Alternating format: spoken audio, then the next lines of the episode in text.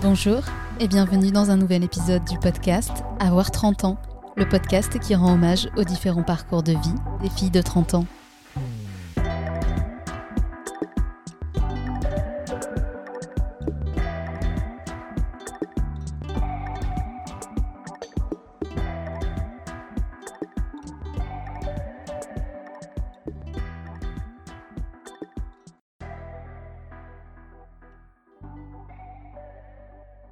Bonjour pour ce nouveau numéro du podcast Avoir 30 ans. Je reçois aujourd'hui Paula Michelis, cofondatrice du Conscious Festival qui se déroulera du 23 au 26 septembre prochain à la caserne dans le 10e arrondissement de Paris.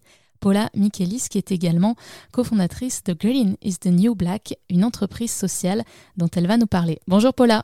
Salut Émilie, quelle voix euh, douce et suave. ah bah j'espère, j'essaye. Alors, petite correction, je suis désolée, mais euh, en fait, le festival, il aura lieu du 24 au 26 septembre. Ah, j'avais rajouté un jour, du 24 au 26 septembre, tu fais bien de le préciser. Est-ce que tu peux nous parler un peu de ton parcours, Paula? Avec grand plaisir. Et donc, j'ai grandi euh, à Nice, dans le sud-est de la France, et euh, j'ai grandi au bord de, de la mer Méditerranée, avec un ciel bleu, du soleil, de la nature.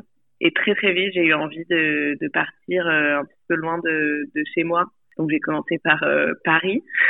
Pour une niçoise, aller à Paris, c'était déjà quelque chose. Et, euh, et à Paris, j'ai été à l'université de Paris-Dauphine, donc pour étudier la microéconomie, la macroéconomie, la sociologie, etc. J'ai eu des professeurs assez passionnants. Et euh, j'ai eu l'occasion de partir à Hong Kong en échange universitaire. Et là, je suis tombée amoureuse complètement de l'Asie. C'est-à-dire qu'à la base, euh, j'ai choisi mon échange universitaire en fermant les yeux et en pointant mon doigt sur une carte en disant où est-ce que j'ai envie d'aller. Et j'avais euh, en fait le choix entre l'Amérique du Sud ou l'Asie. Et finalement, j'ai choisi l'Asie, Hong Kong, et bah, j'ai vraiment pas regretté je fais souvent appel à mon intuition comme ça pour euh, prendre des décisions. Euh, de retour de, de, Hong Kong à Paris, en fait, j'avais vraiment en tête de retourner en Asie. Et euh, en parallèle de ça, à Paris Dauphine, je m'étais engagée dans une voie euh, en master en contrôle de gestion que je détestais vraiment. je sais pas pourquoi je me suis embarquée dans cette voie.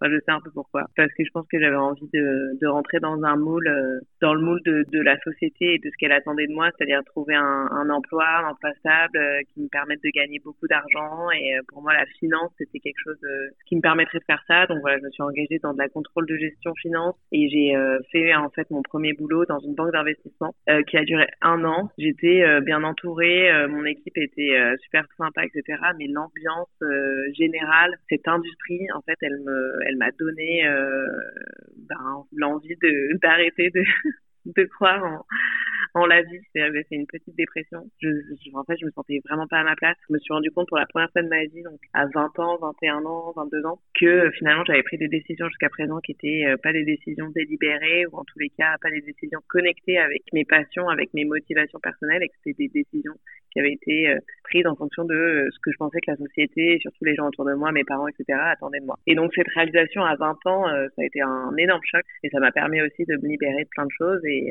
c'est dans ce cadre-là que je suis retournée en Asie. J'avais très très envie euh, après cette expérience hongkongaise. Et en Asie, j'ai découvert l'entrepreneuriat social. Bah, du coup, je, vais rebondir sur, euh, sur ton dernier mot, l'entrepreneuriat social, parce qu'avant, on a l'impression que tu étais un peu euh, tiraillé entre ce qui t'importait, toi, ce qui t'intéressait, et puis un peu, effectivement, ce que la société attend de nous, les normes, trouver un bon travail, avoir un salaire, etc. Tu es arrivé en Asie avec cette formule, l'entrepreneuriat social. Est-ce que tu peux nous expliquer ce que c'est? Alors l'entrepreneuriat social, oui, c'est en plus un faux ami parce que c'est entrepreneuriat social et environnemental finalement. C'est cette idée en fait que l'argent aujourd'hui il est un peu trop considéré comme euh, une fin et pas comme un moyen. Et l'entrepreneuriat social, c'est vraiment l'utilisation de, de l'argent, du service créé, des produits créés, afin d'impacter la planète, les communautés et l'environnement. Donc il y a plein d'entrepreneurs sociaux, de projets euh, entrepreneuriat social qui sont en train de se monter, qui sont plus ou moins cadrés, structurés légalement, c'est-à-dire qu'il y a des certifications dans certains pays. En, à Singapour par exemple, où j'ai créé Green is the New Black, est une entreprise sociale. On a une certification qui est décernée par le gouvernement singapourien. En France, on a la notion d'entreprise à mission, c'est-à-dire que sur euh, les statuts d'une entreprise, une entreprise peut choisir d'avoir euh, ce statut d'entreprise à mission. Ce statut, en fait, de certification, elles obligent à remplir un certain nombre de critères, donc notamment une distribution du capital, euh, par exemple égalitaire, des écarts de salaire qui ne doivent pas dépasser plus de X entre tous les employés, la redistribution du profit au sein de l'entreprise pour créer encore plus d'impact et la création d'un impact bien défini environnemental. Donc ça, voilà, un peu dans les détails légaux, etc. Mais si vous devez, retenir quelque chose, c'est vraiment cette idée que l'entreprise, les services créés et euh, les produits sont au service de la planète, des communautés, de l'environnement et des personnes. Est-ce qu'on peut dire que c'est l'inverse du capitalisme ou au contraire c'est une nouvelle forme économique qui du coup serait plus profitable euh, à tout le monde C'est une excellente question. Est-ce que le, capitalisme euh, peut être qualifié de capitalisme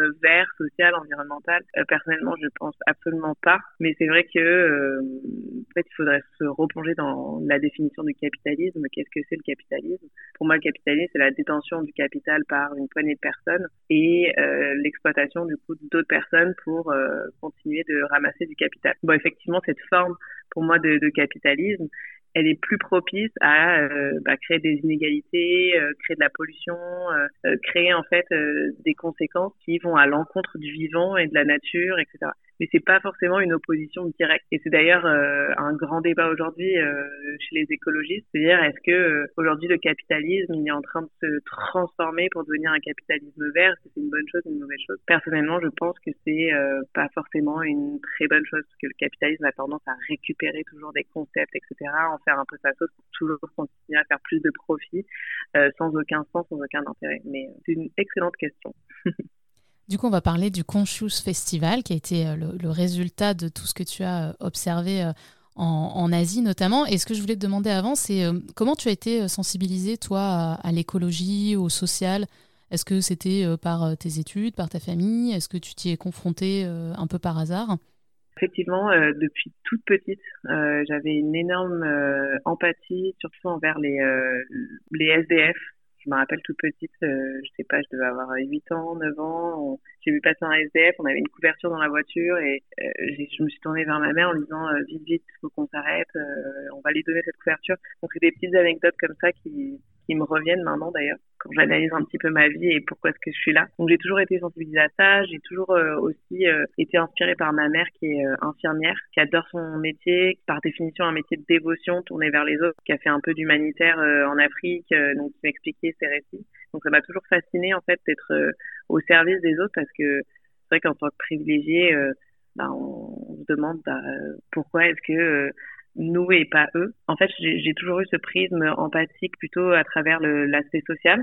L'aspect écologique est venu après. Donc après mon expérience euh, dépression chez euh, dans ma banque d'investissement, je suis retournée en Asie, j'ai découvert l'entrepreneuriat En fait, euh, j'ai rejoint une entreprise sociale qui était elle pour le coup vraiment focalisée sur des sujets environnementaux et c'est là où j'ai pris conscience de plein de choses et notamment en étant en Asie, l'Asie c'est le cœur de plein de, sujets environnementaux et sociaux et notamment les déchets. Donc c'est vraiment par le prisme des déchets que j'ai pris conscience de plein de choses, notamment parce que la boîte pour laquelle je, bossais à l'époque, donc en tant qu'employée, j'étais la première employée de cette entreprise sociale qui s'appelait euh, Gun Adventuring et qui est devenue GA Circular, qui existe toujours d'ailleurs. Euh, leur spécialité, c'était de faire de, du consulting en économie circulaire dans, dans les déchets et pour le compte d'entreprises de la grande consommation comme Danone, Nestlé, Unilever et dans des pays d'Asie du Sud-Est comme euh, le Vietnam, Laos, Cambodge, euh, Indonésie. Et donc là, euh, voilà, j'ai découvert euh, plein de, de choses sur les déchets, différents types de plastiques différents, pourquoi est-ce que c'est compliqué aujourd'hui de recycler, les packaging, euh, pourquoi est-ce que le problème, en fait, on devait régler le problème des déchets, ben, on devrait aussi impliquer ben, tous les euh, départements marketing, développement de packaging. Comment est-ce que euh, les déchets, en fait, se retrouvent dans les océans? Il y a vraiment une confusion à ce niveau-là. Je pense qu'aujourd'hui, on est beaucoup plus éduqués, mais j'entends encore beaucoup de personnes qui disent oui, mais dans ces pays, dans ces pays-là, c'est très condescendant. les gens jettent les déchets par terre, mais c'est absolument pas vrai. C'est juste que les déchets se retrouvent dans des décharges à ciel ouvert et avec le vent et, euh, et les, euh, les, pluies torrentielles, euh, les déchets se retrouvent dans les rivières et ensuite dans les océans. Parce que c'est vrai qu'on a, on a souvent un peu notre vision d'occidentaux ou d'européens sur ces pays que parfois on juge, tu as raison, de manière condescendante alors que eux aussi ont des démarches, et ce que tu disais notamment sur les certifications des gouvernements, etc., eux aussi sont pleinement engagés dans ce genre de démarche éco-responsable. À fond. Et j'ai bossé dans, dans le cadre d'un projet justement d'inspiration de modèles euh, de recyclage à Taïwan, donc à Taipei. Et Taipei, c'est le modèle mondial de gestion des déchets. Ils sont juste incroyables. C'est-à-dire que là-bas, ils ont mis en place très très vite, très rapidement, euh, un système qui fait que en tant qu'individu, tu payes en fonction du, de la quantité de déchets que tu génères. Forcément, en tant qu'individu, tu n'as pas envie de payer beaucoup, donc les gens font hyper attention à leur euh, gestion des déchets. Et il n'y a aucune poubelle dans les rues et il n'y a aucun, aucun déchet dans les rues, parce que les gens font hyper attention. Donc bien évidemment, c'est d'autres cultures, c'est d'autres rapports au vivant, euh, d'autres rapports à la nature, mais, mais on a de quoi s'inspirer énormément de, de, ce qui se passe en Asie. Et d'ailleurs, euh, quand on regarde euh, les statistiques de recyclage euh, dans les pays occidentaux, ben, il n'y a pas de quoi être vraiment très fier. Quoi. Je crois qu'en France, le taux, c'est 45%. Donc, on a beaucoup à apprendre d'autres pays, en fait. Bah, J'imagine que tu as déjà, toi, bien appris, puisque le Conscious Festival, il y a une édition à Singapour, une autre à Hong Kong, si je ne me trompe pas. Une édition qui était virtuelle à Londres en raison du Covid-19. Et la prochaine édition qui aura lieu donc à Paris du 24 au 26 septembre, on précise, à la caserne. Alors tu me corriges si jamais je me trompe. C'est un événement sur la transition écologique dans lequel il y aura des ateliers, des marchés de créateurs, mais aussi de la musique, des conférences, l'occasion de s'interroger sur des modes de vie plus responsables, plus durables, que ce soit dans l'univers par exemple de la mode, de la beauté, de l'alimentation, du voyage, et notamment euh, des réflexions sur euh, comment vivre mieux avec la planète, mais aussi vivre mieux soi-même avec une dimension sur le bien-être, je crois.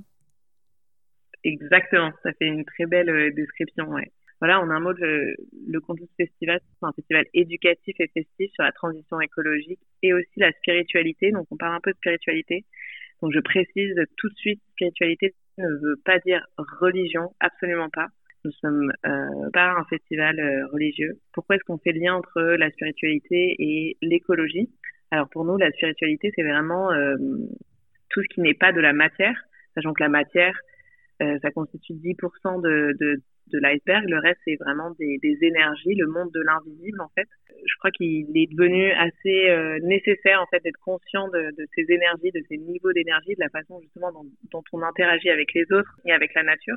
Et c'est en ça qu'on parle de spiritualité. C'est-à-dire qu'on part du principe que si nous, on n'est pas bien dans nos baskets, si on a encore des traumatismes d'enfance qu'on se traîne, qui nous font agir de telle ou telle façon, qui nous font avoir de, des comportements euh, colériques, agressifs, des comportements de peur aussi, qui nous font accumuler encore plus de, euh, de possession. Tout ça, ça va agir justement sur notre euh, traumatisme collectif, si je puis dire, et celui de la planète. Donc notre capacité en fait à être bien dans, notre, dans nos baskets va créer notre capacité à faire du bien autour de nous et, et sur la planète. Donc c'est pour ça qu'on fait le lien entre transition écologique et spiritualité. Donc effectivement, il y a quatre piliers au festival. On a des conférences avec deux scènes, une scène en français, une scène en anglais. Ensuite, on a des ateliers, des ateliers plus de justement bien-être, méditation, yoga. On a plein de sortes de yoga différents avec du kundalini yoga, du yoga euh, aérien, de la danse aussi. Euh, plus de la danse extatique, c'est-à-dire de la danse intuitive. Donc il faut pas forcément être danseur, euh, loin de là, pour pouvoir s'exprimer. Ensuite, on a une scène de musique avec des concerts tous les jours à partir de 16h et des performances d'art de danseurs, de sculpteurs. Et on a aussi un marché créateur, effectivement, avec des marques éco-responsables, essentiellement des marques de mode, mais aussi de joaillerie et euh, des ONG qui viendront en fait présenter euh, leurs produits, vendre leurs produits. Et donc les marques de mode, on les a poussées à vendre leurs invendus ou leurs défauts de fabrication. C'est-à-dire euh, ces euh, défauts de fabrication, il y a forcément euh, des défauts quand on produit euh, des vêtements. Et malheureusement, jusqu'à présent, ces vêtements étaient très souvent mis au rebut. C'est des déchets alors qu'ils sont parfaitement métables, c'est juste qu'ils rentrent pas en fait dans les critères de qualité de la marque. Et depuis très récemment, il y a une loi qui est passée, la loi anti-gaspi, qui interdit maintenant les marques de mettre au rebut. Donc nous, on leur donne une solution et elles vont vendre du coup leur euh, second choix au festival. Donc il va y avoir plein de choses. Pour nous, c'est essentiel de s'amuser, c'est essentiel de rire, de faire la fête. C'est un sujet extrêmement sérieux, la transition écologique, surtout quand on regarde, je sais pas si lu le rapport du GIEC qui est sorti le, 9 août. Ouais, exactement. personnellement, qui, parle euh, des, conditions et des catastrophes aussi écologiques qui nous attendent si on continue comme ça parfois je, suis pas très bien et je me dis mais en fait je vis un peu dans dans un confort euh, voilà occidental etc et j'essaie un maximum d'appliquer du coup euh, ce que je prêche c'est-à-dire euh, des éco-gestes au quotidien et, et parce que ça me fait du bien. Mais parfois je me dis oui c'est pas suffisant mais mais ça, ça vaut le coup en tous les cas de se plonger dans cette aventure parce que c'est une aventure qui, qui rend heureux en fait. Et euh, je voudrais juste aussi donner une stat que j'adore donner, c'est Isabelle Delannoy qui, qui m'a donné cette stat. Je sais pas si vous la connaissez, ça va être une de nos intervenantes. Elle a coécrit Home avec Yann Arthur Bertrand. Et, euh, et en fait, euh, elle, elle parle d'une stat, c'est 68% des Français pensent que l'environnement est un enjeu qui peut nous réunir par-delà nos divisions. Euh, l'autre tas, c'est que 65% des Français pensent que le monde va s'effondrer dans pas longtemps. 65% des, des, Français. Donc c'est pas comme si euh, euh, on n'avait pas intégré le fait qu'il y avait un problème. C'est-à-dire qu'on l'a intégré, et ce qui est hyper triste, c'est que j'ai l'impression qu'on reste à ce stade d'intégration de quelque chose de ultra glauque et qu'on n'a pas encore créé en fait un nouvel imaginaire qui nous rassemble. Et c'est exactement l'objet du Conchos Festival, c'est de recréer cet imaginaire collectif euh, des champs des possibles, des opportunités, des possibilités que ensemble, c'est vrai qu'on peut changer euh, la direction, quoi. Ce que je trouve super dans, dans l'idée du Conscious Festival, c'est qu'on voit que le scope est super large en fait, parce que parfois l'écologie, certains disent ouais, je m'y intéresse pas, ou euh, non, effectivement, c'est toujours traité avec un prisme pas très gai, ce qui est le cas.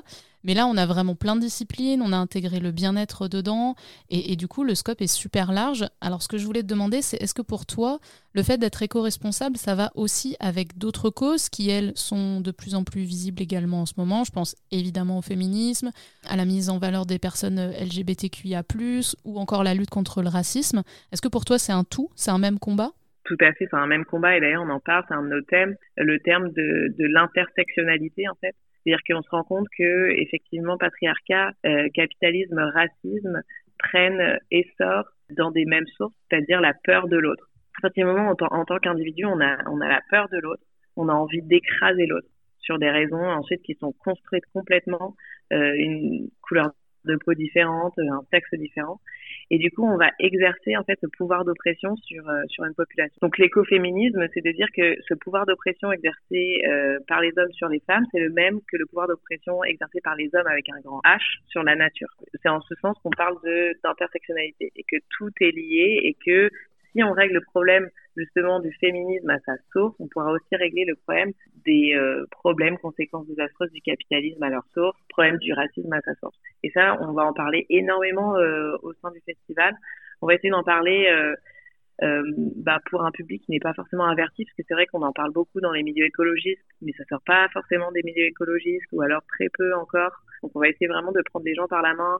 Notre public, c'est un public qui est euh, justement parce qu'on a une offre culturelle avec de la musique, de performance art qui est assez mélangée. C'est-à-dire qu'on a des gens qui sont très avertis, qui sont militants euh, depuis très longtemps, qui lisent énormément de livres, connaissent énormément.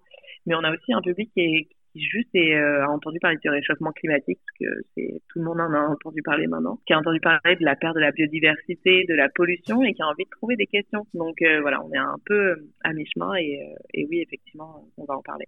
Tu as prononcé le mot sur lequel je voulais t'interroger, c'est écoféministe, parce que ça fait un petit peu débat, tout le monde n'est pas trop d'accord. Il y a justement le magazine The Socialter qui vient de sortir un dossier qui s'appelle Êtes-vous écoféministe? Alors pour toi, c'est un, un, terme qui peut te qualifier? Tu es d'accord avec ce mot? Suis d'accord avec ce mot. Effectivement, après, je je me sens pas euh, ultra légitime parce que voilà, j'écris pas des, des, des, bouquins ni des ni des thèses ni des articles pour vraiment me qualifier d'écoféministe. Mais en tous les cas, quand je lis euh, des pensées euh, écoféministes, bah, je m'y retrouve. C'est hyper inspirant et, et pour le coup, enfin, c'est euh, les premières fois que j'ai lu des écrits, je me suis rendu compte qu'il y avait un autre monde auquel j'avais jamais fait attention avant et, et c'était juste dingue en fait c'est la découverte d'une prise de sens et un éveil énorme. Donc euh, j'encourage, oui, les, les, personnes qui sont intéressées par l'écologie pour lire des, des, pensées écoféministes parce que, parce que je trouve que c'est essentiel. Alors on en parlait au début de l'entretien, tu l'as dit, tu as eu 30 ans cette année et c'est justement la thématique de ce podcast. Je voulais te demander, est-ce que ça a changé ta façon de voir les choses? Est-ce que tu as eu un autre recul, peut-être sur, euh, sur euh, bah, les années précédentes qui t'ont conduit euh, jusque-là, tu en parlais, ou notamment sur des valeurs comme le féminisme ou, l'écologie. Est-ce que le fait d'avoir 30 ans, d'arriver dans cet horizon-là, a changé tes perspectives, a changé ta, ta vision des choses?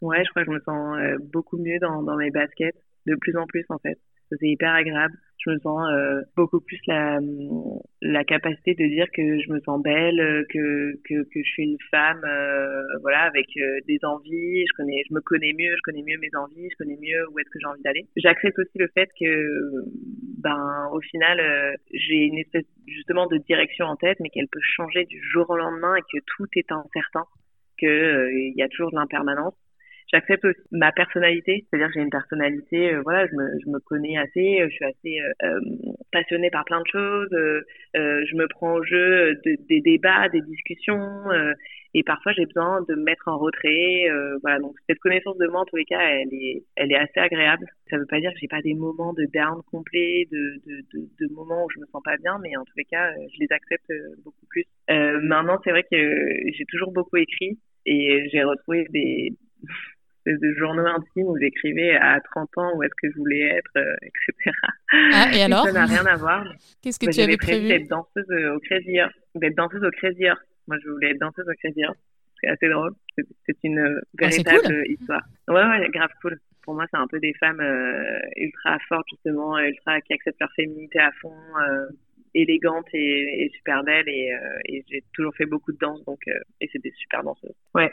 T'aurais pas du tout imaginé. Jamais dans les Ouais, c'est ça. T'aurais pas du tout imaginé être euh, à 30 ans, avoir euh, peut-être euh, fait autant de choses à l'international et orienté autant autour de l'écologie? C'est ça. Et mais je pense que hum, l'autre facteur, juste, je pense qui me motivait quand j'étais plus jeune, c'était d'avoir une espèce de stabilité, surtout une stabilité financière. Je crois que j'ai toujours eu très peur de, manquer d'argent en fait de manquer de, de, de confort matériel. C'est assez, assez rigolo et c'est le travail énorme que je fais. Et pour moi, ça va de pair avec l'écologie. Et donc là, d'être entrepreneur social, entrepreneur social justement, c'est voilà, c'est pas forcément la recherche du profit euh, facile quoi. C'est euh, c'est dur d'être entrepreneur. Entrepreneur social, c'est encore plus dur. Et donc c'est vrai que cette euh, à 30 ans d'avoir cette incertitude aussi de, en tant que oui qu'entrepreneur, c'est pas forcément une position que j'avais envie d'avoir quand j'étais plus jeune. et finalement, bah, ça me convient euh, tout à fait. Et, et comme je l'ai dit, en fait, j'accepte que tout est incertain et que je ne sais pas de quoi l'avenir va être fait. Quoi. Bah, la peur que tu avais de peut-être manquer d'argent ou d'avoir absolument besoin d'avoir un travail stable, je pense que c'est une peur complètement légitime parce que, euh, enfin, on est de la même génération. Moi, je vais avoir 30 ans cette année aussi. Et on m'a toujours enseigné ça, euh, même implicitement, qu'il fallait dans tous les cas que j'ai la situation la plus stable possible, que j'ai le meilleur revenu possible parce que ça me rendrait heureuse. Moi, j'ai compris aussi que ce n'était pas forcément vrai d'ailleurs. Je pense que toute notre génération a aussi été marquée par, euh, par ça. Et aujourd'hui, euh, j'avais interviewé une autre personne pour ce podcast qui m'a dit attention, la stabilité, ça ne veut pas dire l'immobilité. Et j'avais trouvé mm. ça intéressant parce qu'effectivement, on peut être stable dans sa volonté d'être entrepreneur social, par exemple. Ouais, c'est euh, c'est assez beau. Euh, c'est vrai que euh, je pense qu'il est nécessaire d'avoir un, un point d'ancrage tout le temps. De toute façon, même si on change énormément, qu'on explore plein de pistes, c'est important de justement de connaître ses valeurs, de connaître un petit peu ce qui nous anime, notre feu intérieur ou ce qui nous permet de laisser cette lumière nous traverser. je parle un peu en, en gourou spirituel, mais mais moi ça me parle beaucoup. Ouais, faut accepter, faut accepter ça, faut accepter ça. Et c'est voilà, tout le monde parle de résilience pour moi, c'est aussi un peu une des conditions de pouvoir euh, bah, construire sa, résilience euh, intérieure. Non, je voulais rajouter, c'est vrai que notre génération, euh, moi, je me pose des questions.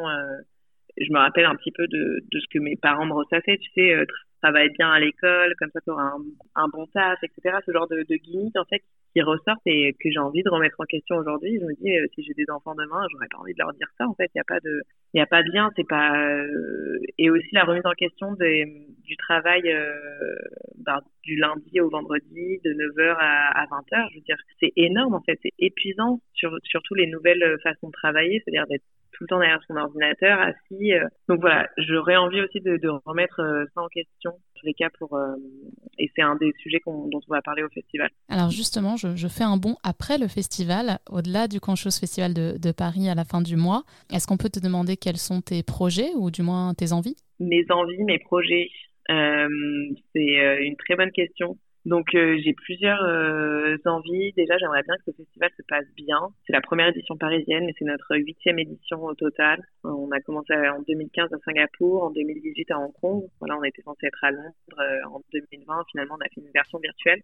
Donc l'idée, c'est que ensuite on refasse une version à Paris un an plus tard. Et c'est vrai que ce genre de festival, ça a l'air de rien, parce que c'est trois jours, etc. Mais au niveau organisation, il y a plusieurs mois, plus de six mois de boulot derrière avec une équipe, euh, une équipe de communication, une équipe de euh, sourcing justement de, de marque, une équipe de logistique prod. Euh, c'est assez énorme. Donc l'idée, voilà, j'aimerais bien que ça, le fasse. Je vais quand même prendre un petit break. Moi, j'ai habité pendant sept ans en Asie et j'avais en tête de retourner en Europe. Donc c'est pour ça qu'on s'est lancé à Londres et ensuite à Paris et de laisser euh, mon associé euh, gérer l'Asie. Euh, et donc aujourd'hui, c'est vrai que maintenant, voilà, je suis de retour en Europe. On est en train de déménager petit à petit avec mon, mon compagnon au Portugal. Donc lui, il ouvre un, un restaurant bar audiophile à Lisbonne avec que des produits locaux, euh, etc. Et donc moi je le suis là-bas et, euh, et je vais me prendre un temps pour euh, ben, faire du surf, faire des retraites de yoga juste après le festival. Euh, vraiment, euh, je vais faire une retraite de, de vipassana pendant dix jours euh, à côté de Madrid. Enfin voilà, je vais prendre du temps pour moi, m'installer à Lisbonne et ensuite essayer de, de prendre du recul sur le festival qui aura eu lieu en septembre et me dire bon est-ce que je continue ou pas. Donc ça c'est un projet. Et le deuxième projet, c'est euh, donc euh, comme je l'ai dit au début, je suis niçoise et, euh, et, en fait dans le sud de la France, il y a des points dans la dans la RPI niçois qui sont magnifiques. je sais pas si tu connais Saint-Martin-Vésubie, tu sais, c'est alors, est-ce que c'est ouais, c'est là où il y a eu le, la tempête L'inondation, ouais. Voilà. Ouais, exactement. Et ben, la, la vallée d'à côté, euh, on a la chance dans ma famille d'avoir euh, on a des propriétés avec des terrains, etc. Et, euh, et, on est en train de retaper en fait une propriété un peu perdue à 10 minutes du village le plus proche sur une montagne. Enfin, c'est vraiment super chouette. Et c'est la première fois que je fais quelque chose de mes dix doigts en fait, euh, qui n'est pas tapé sur des touches d'ordinateur. Enfin, j'exagère, mais c'est vrai que je parle d'écologie, mais je sais même pas euh, faire pousser ma propre nourriture ou construire mon ma maison, mon logement. Donc ça, c'est vraiment un truc que j'ai envie de faire cette année. Enfin, en tous les cas, les, les six mois qui restent. Donc continuer ce projet et faire en sorte qu'il bah, qu'il éclaire un peu plus et pourquoi pas euh, ensuite inviter des, des gens euh, et ouvrir un, un mini écolieu. Donc ça c'est le deuxième projet.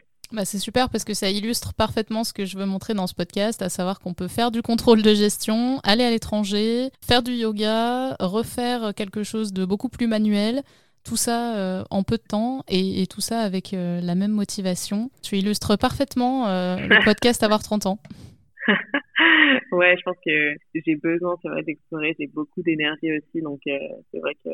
Et je fais de l'astrologie, donc c'est ça que je, je précisais que que j'étais un petit bélier, parce que pour les gens qui savent savent ce que c'est que d'être bélier. Euh, je sais pas de quel signe tu es. Ah moi je suis Sagittaire. Toi es Sagittaire. Donc plutôt bah, un signe, de, feu. Exactement. Ouais, bah le bélier c'est le premier signe de feu, le Sagittaire le, le dernier, celui du milieu c'est le lion. Et ton ascendant c'est quoi? Euh, Cancer. Cancer. Ok, bah, ça c'est un signe d'eau pour le coup. Ouais, ouais c'est marrant. mes grands-parents, moi, faisaient beaucoup d'astrologie, donc euh, je m'y suis intéressée à un moment et il y a vraiment des choses qu'on retrouve dans, dans, les caractères, dans les personnalités des gens. Ouais, moi, je trouve ça fascinant. Je, je en fait, euh, je fais une école d'astrologie vraiment pour, euh, pour me former, pour devenir, faire des, des, des, des lectures et des sessions avec pour des personnes. C'est devenu une passion incroyable. J'adore ça. C'est incroyable de, de connaître aussi, ben, finalement, le côté plus cartésien de l'astrologie d'ailleurs qui était euh, étudié en même temps que l'astronomie au Collège de France, il n'y a pas si longtemps. Bah, c'est juste connaître euh, les astres, euh, notre système solaire en fait, le mouvement de toutes les planètes autour du Soleil, combien de jours, quand on rentre en rétrograde, regarder le ciel, comprendre un peu les constellations. Rien que ça, je trouve ça c'est incroyable. Pour les gens qui sont plus cartésiens. Mais après, c'est vrai que moi, je, oui, j'y trouve du sens au niveau de, de l'adéquation entre les lectures de ton thème astral et ta personnalité. Je, trouve ça dingue. Il y a beaucoup de choses qu'on retrouve dans les signes de feu, d'eau, de terre. Euh. Bon, bah, peut-être un prochain épisode sur le thème de l'astrologie ou de la cartomancie, alors. Avec grand plaisir, vraiment. Merci beaucoup, euh, Paula. Donc, pour tous ceux qui veulent des informations et euh, réserver leur place aussi pour le Conscious Festival, ça se passe du 24 au 26 septembre. Vous pouvez retrouver toutes les infos sur theconsciousfestival.com. Il y a aussi un, compte Instagram. Et puis, euh, l'entrepreneuriat social, eh ben, on retrouve toutes les démarches de ton autre entreprise qui est Green is the New Black, également sur Internet. Merci beaucoup, Paula. Merci beaucoup à toi. Merci à Paula pour ce témoignage. J'espère que comme moi, vous avez pris beaucoup de plaisir à découvrir l'écoféminisme et l'entrepreneuriat social à travers les mots de Paula. Ces mots qui vous ont peut-être euh, réconforté, touché, déculpabilisé, encouragé ou fait rire. Et peut-être que vous vous êtes reconnu à travers son histoire, car avoir 30 ans, c'est une multitude de choses, un passage merveilleux mais complexe, et un virage que l'on emprunte souvent à toute allure. Avoir 30 ans, c'est aussi se poser mille questions, et l'on va d'y répondre ensemble à travers ce podcast. Merci beaucoup pour votre écoute bienveillante. Vous pouvez dès maintenant liker, partager et commenter ce podcast sur toutes les plateformes de streaming audio et sur le compte Instagram Avoir 30 ans. Et je vous dis à très bientôt